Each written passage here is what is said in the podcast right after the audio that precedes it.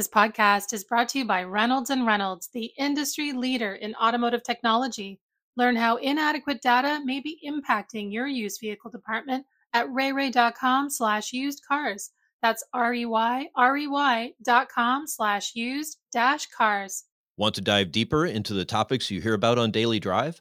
We're offering listeners a special offer 20% off a one year automotive news digital subscription. That gets you access to all of our news, information, and analysis made for automotive industry leaders like you. Go to autonews.com slash daily drive promo to redeem. Welcome to Daily Drive for Thursday, December 7th, 2023. I'm Jake Neer with Automotive News in Detroit, in for Jamie Butters. And I'm Kellen Walker in Las Vegas. Today on the show, the UAW says it has signed a thousand VW workers in Tennessee in an organizing push. Ford says the Mustang Mach E probably will not qualify for federal tax credits next year. And the EV battery supply chain battle heats up between China and the Biden administration. Plus, a preview of next month's CES show in Las Vegas and the biggest automotive stories to watch for. I still think that CES is for the OEMs a very important show to showcase the latest tech in the vehicle. So a bit less sort of new cars, right? A bit more tech. Let's run through all the news you need to know to keep up in the auto industry. The UAW says it signed up more than a thousand employees at Volkswagen Group's non union Tennessee auto plant that sets up a high stakes showdown at a site where the union suffered painful past defeats. The union says it has now gained the support of more than 30% of workers at the Chattanooga facility. It's a key threshold for the group. The UAW says it means Volkswagen employees who have been working with the union will go public with their efforts as they seek to win more support. Once 70% of employees at a UAW target plant support organizing efforts, and if the company management declines to voluntarily recognize the union, the labor group will try to win a government supervised unionization election. Ford says Mustang Mach E electric vehicles currently in dealership showrooms probably won't qualify for federal tax credits beginning in January. The U.S. Treasury issued guidance last week that details new battery sourcing restrictions that take effect on January 1st. Their aim to wean the U.S. EV supply chain away from China.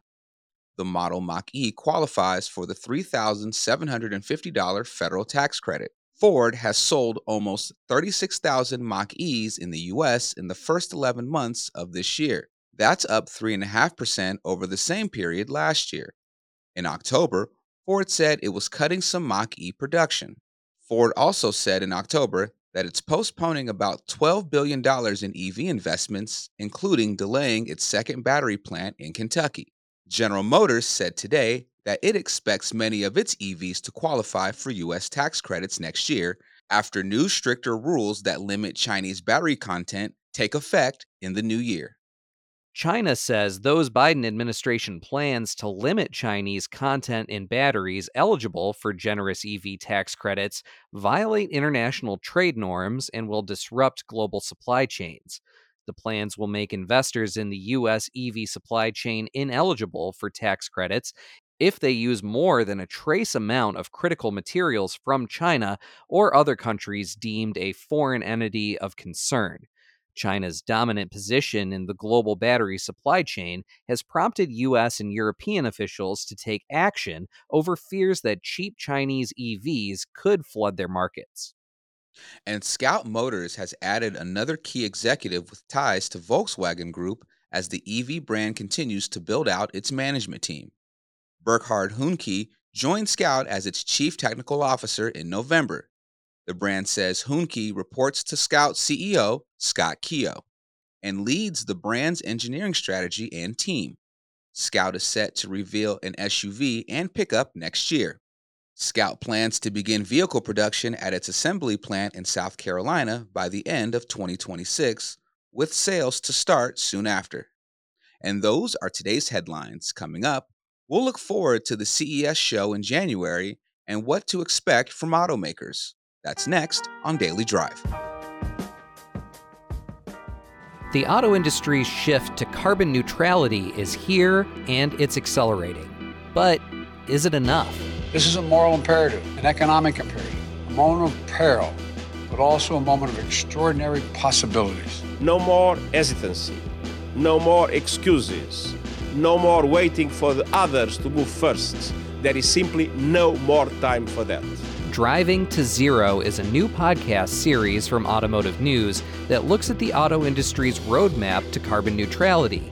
We take a big picture look at the environmental, political, and social trends pushing the move toward a greener future. And we pull back the curtain on how these decisions are being made at the highest levels. I said, you know, the, the headline that you need is is GM believes in an all electric future. And I think Dan Ammann and Mary Barra pretty much said the same thing, which is, is like, but but we, we don't.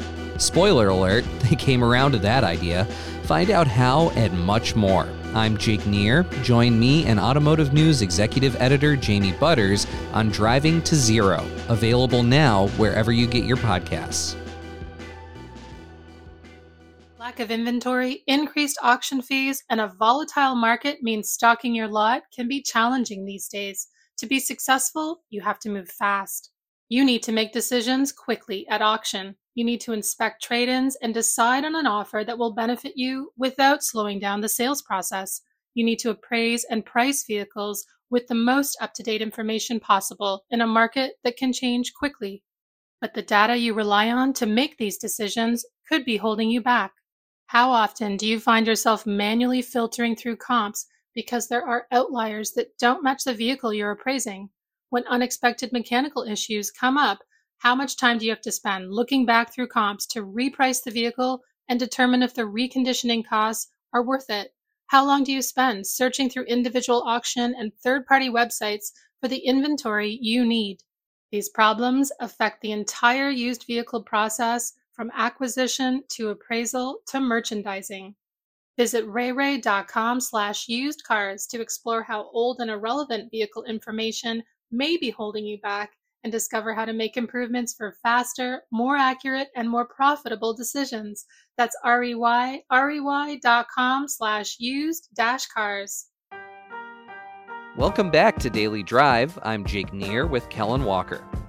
The CES show has become one of the most important events in the automotive industry in recent years. While traditional auto shows have struggled to stay relevant, CES has boomed with new automotive tech exhibitions, and automakers have chosen the show as the place to unveil new models amid a new era of electrification and automation. But fewer automakers will be on the floor this year. CES 2024 kicks off on January 9th.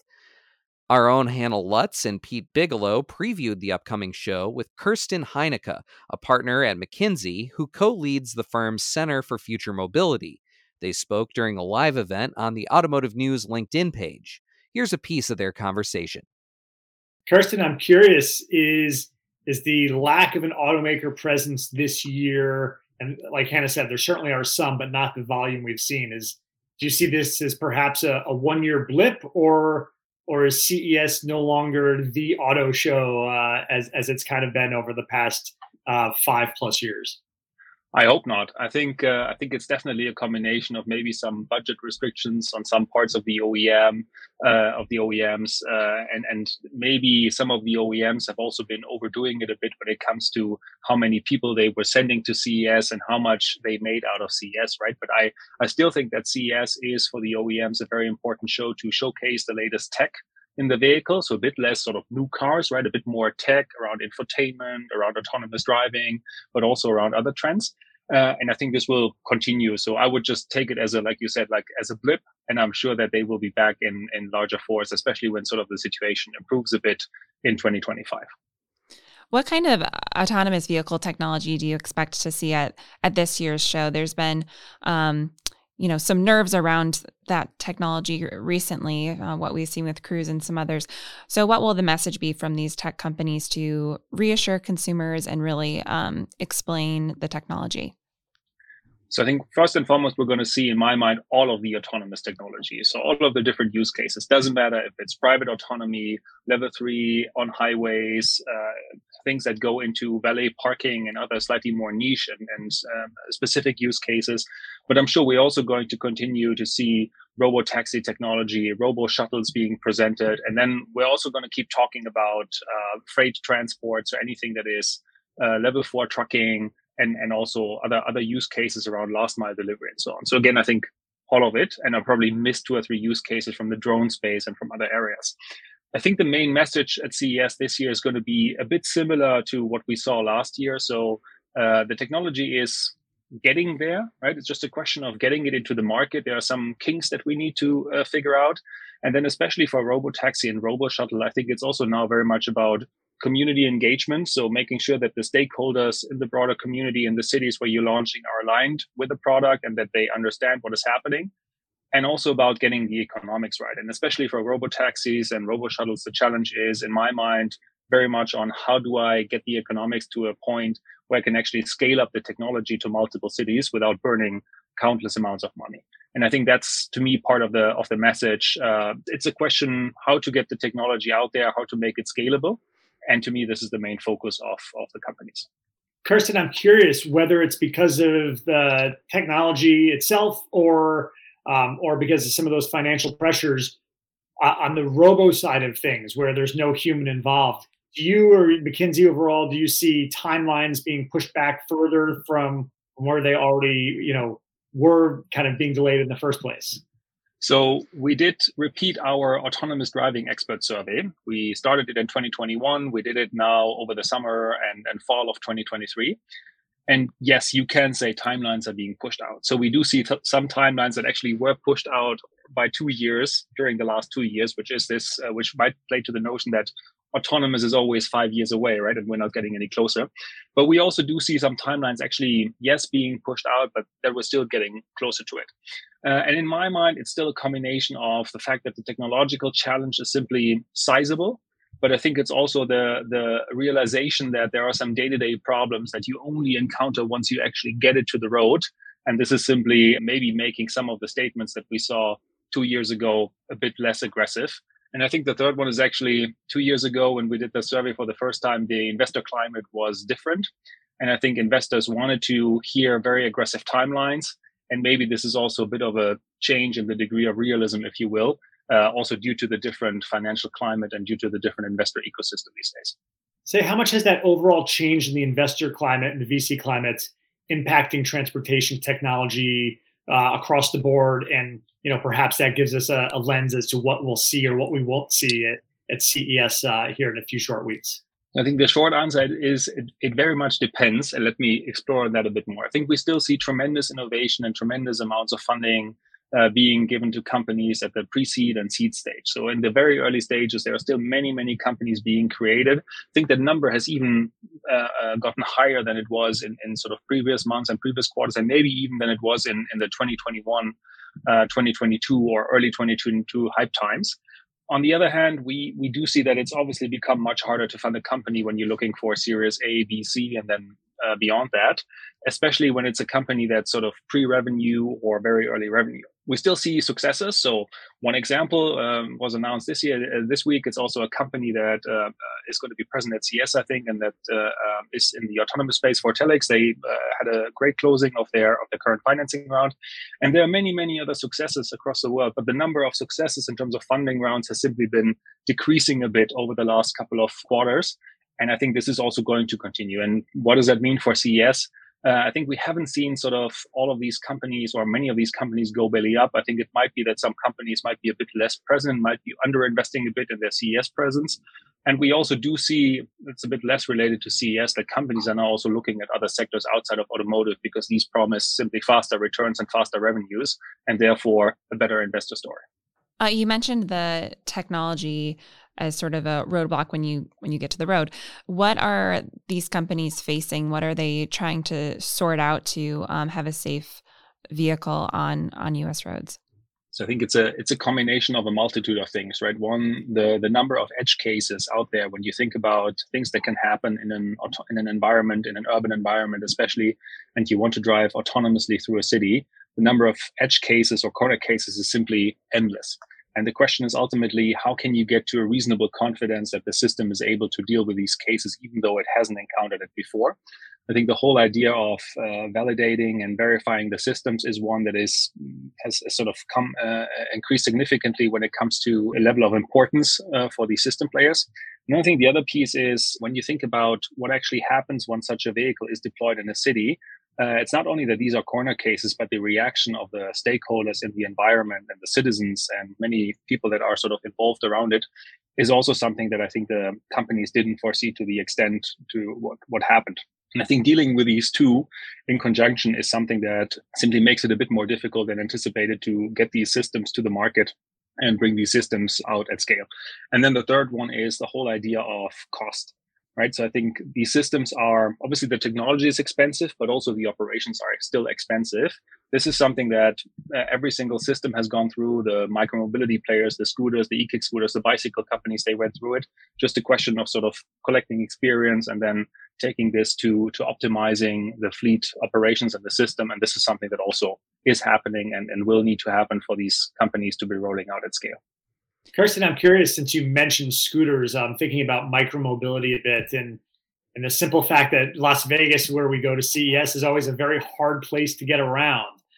I'm curious if if you see micromobility uh, expanding, you know, not just in Las Vegas, obviously, but globally. Is that is that a perhaps putting a dent in in vehicle sales uh, as we think of them traditionally from the automotive sphere?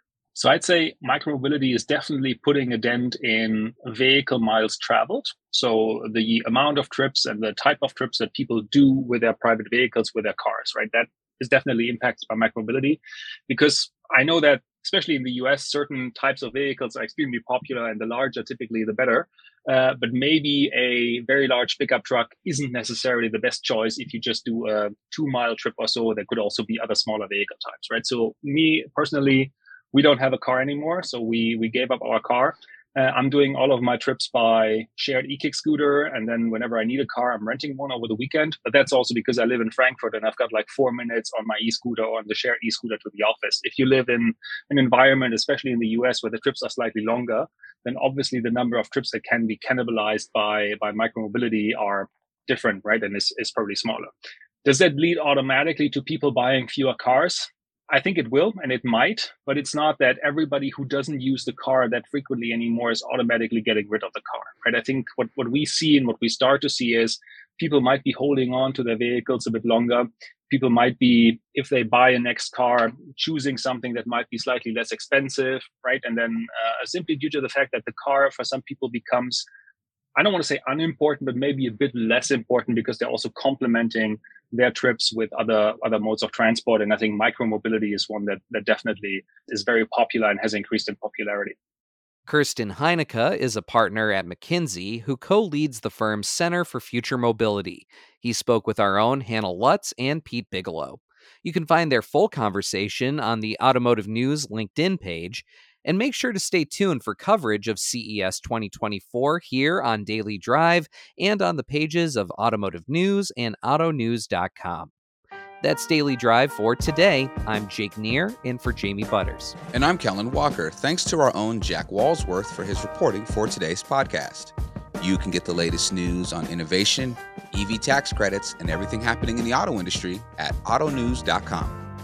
Come back tomorrow for a conversation with one parts and service director about his success creating a culture of leadership in the service department. Whatever success I've had has been based on the fact that helping people, whether they be customers or employees, get what they want or help them define what they want. When you consistently concentrate on fulfilling that, you're successful. The success comes with it. If you enjoy the podcast, remember to like, leave a review, and subscribe so you never miss an episode.